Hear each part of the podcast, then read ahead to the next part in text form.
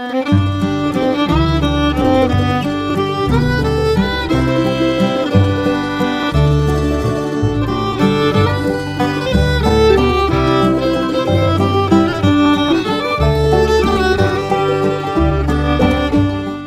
morning, Oregon. I'm Finn J.D. John, FJ at OffbeatOregon.com, and this is the Daily Offbeat Oregon History Podcast. It's Thursday, so this is an archive show, first published as a newspaper column and podcast episode sometime in the last 10 years.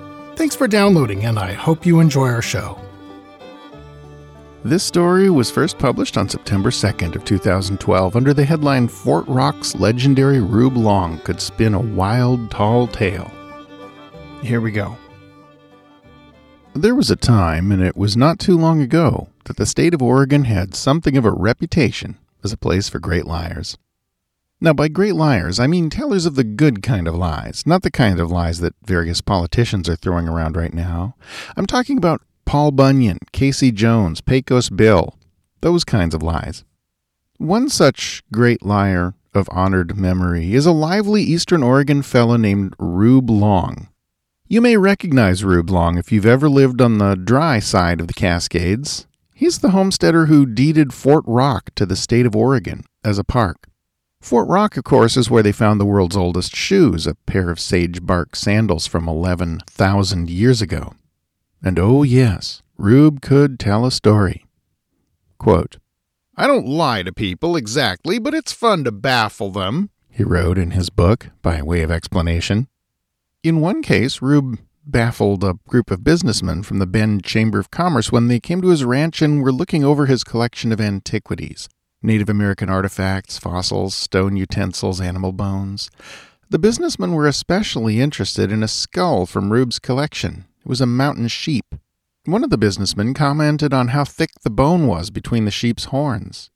Quote, I suppose that is to enable them to fight the way I've heard they did without injuring themselves, he said, according to Reub's recollection. Reub saw his opportunity. Yes, that is part of the reason, he said smoothly. But those thick skulls are on the females, too, and they don't fight. The sheep grazed on mountainsides, too steep and rough for other animals. Often a mountain ledge would follow along for hundreds of feet and then pinch out. When they got into such a deal, why, they couldn't back up without stepping off the ledge. These thick skulls saved them. They'd calmly hurl themselves off the ledge head down and would land on the rocks below without harm. Clearly not quite buying it, one of the businessmen asked if Reub had ever actually witnessed this. Sure he had, Reub said. Sort of. Quote, I didn't get to see him land, he explained, because when he was halfway down he saw me and turned around and went right back up. Like most yarn spinners, Reub appreciated high quality lies as well. He passed on one particularly entertaining one from Jack Horton of the United States Forest Service.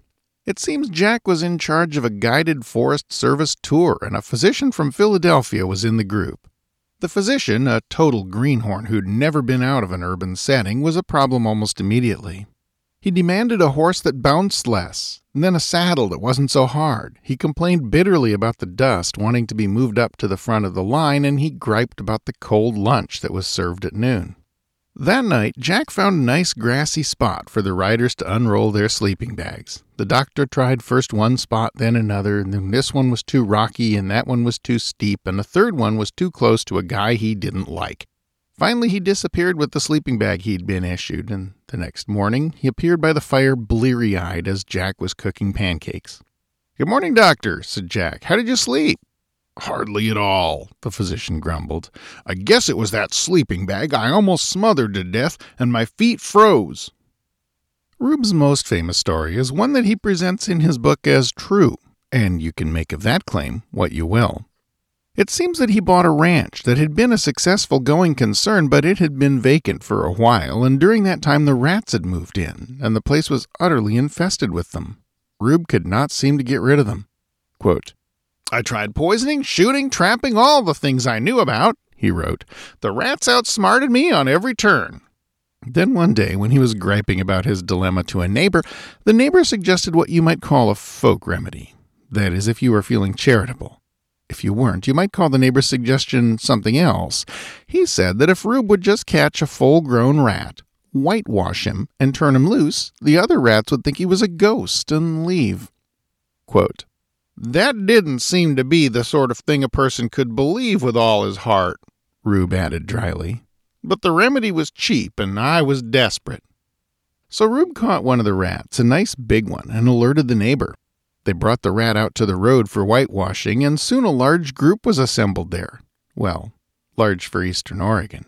Reub and his two hired hands, and the neighbor and his two hired hands, and, quote, a couple other amateur rat specialists. Quote, At that point, several technical points arose, Reub wrote. Such questions came up as whether the whitewash should go on with the grain of the hair, thereby getting a smooth, slick job, or whether against the grain, thereby being more thorough but leaving him rough and unattractive. Should we let the whitewash dry before turning him loose? Should we mix white of egg, flour paste, or anything else in the whitewash to make it sticky? While they were all clustered around the rat and struggling with these scientific questions, a big fancy red car pulled up to the group. The driver stopped and stuck his head out the window trying to get a glimpse of what the fuss was about. Quote, What in hell is going on here? he asked. I said carelessly, Oh, we're just whitewashing a rat, Reub wrote. He said incredulously, You're what? I said, as though it were an everyday occurrence, and I was a little impatient with him, just whitewashing a rat. The stranger said nothing more, and when Reub looked up again, he was racing off into the distance, most likely just as fast as his fancy red car would go. Key sources in this story have included works by R.A. Long and Tom Nash.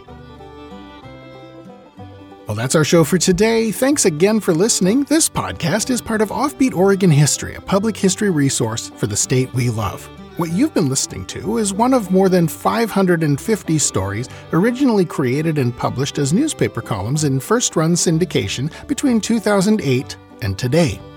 You can read them all at offbeatoregon.com. Offbeat Oregon is a division of Pulplit Productions, pulp-lit.com, a boutique publishing house owned and operated by yours truly, specializing in audiobook and multimedia editions of the work of the classic pre-war pulp writers. This podcast is covered under a Creative Commons license type CC by SA 4.0, which basically means you can do anything with the content you like so long as you A, give me credit for it, and B, whatever you make is also released under a Creative Commons license. But if you need a waiver to either A or B, hit me up, fj at offbeatoregon.com. I've never said no yet to a request for a waiver of one of those conditions. They're generally there just to prevent me from accidentally authorizing the reuse of something I don't actually control the rights to. A good example might be a photograph used by special permission of the rights holder. Our theme music is by the Atlas String Band and was written by Carmen Ficara. Listen and download more at atlasstringband.com. Questions, critiques, ideas for a future episode? Email me at fj at offbeatoregon.com. Episodes of Offbeat Oregon History are uploaded around 6 a.m. every single weekday, so the next one will be on your device and ready to go before you know it. Until then, go out and fill up the rest of the day with good stuff. Bye now.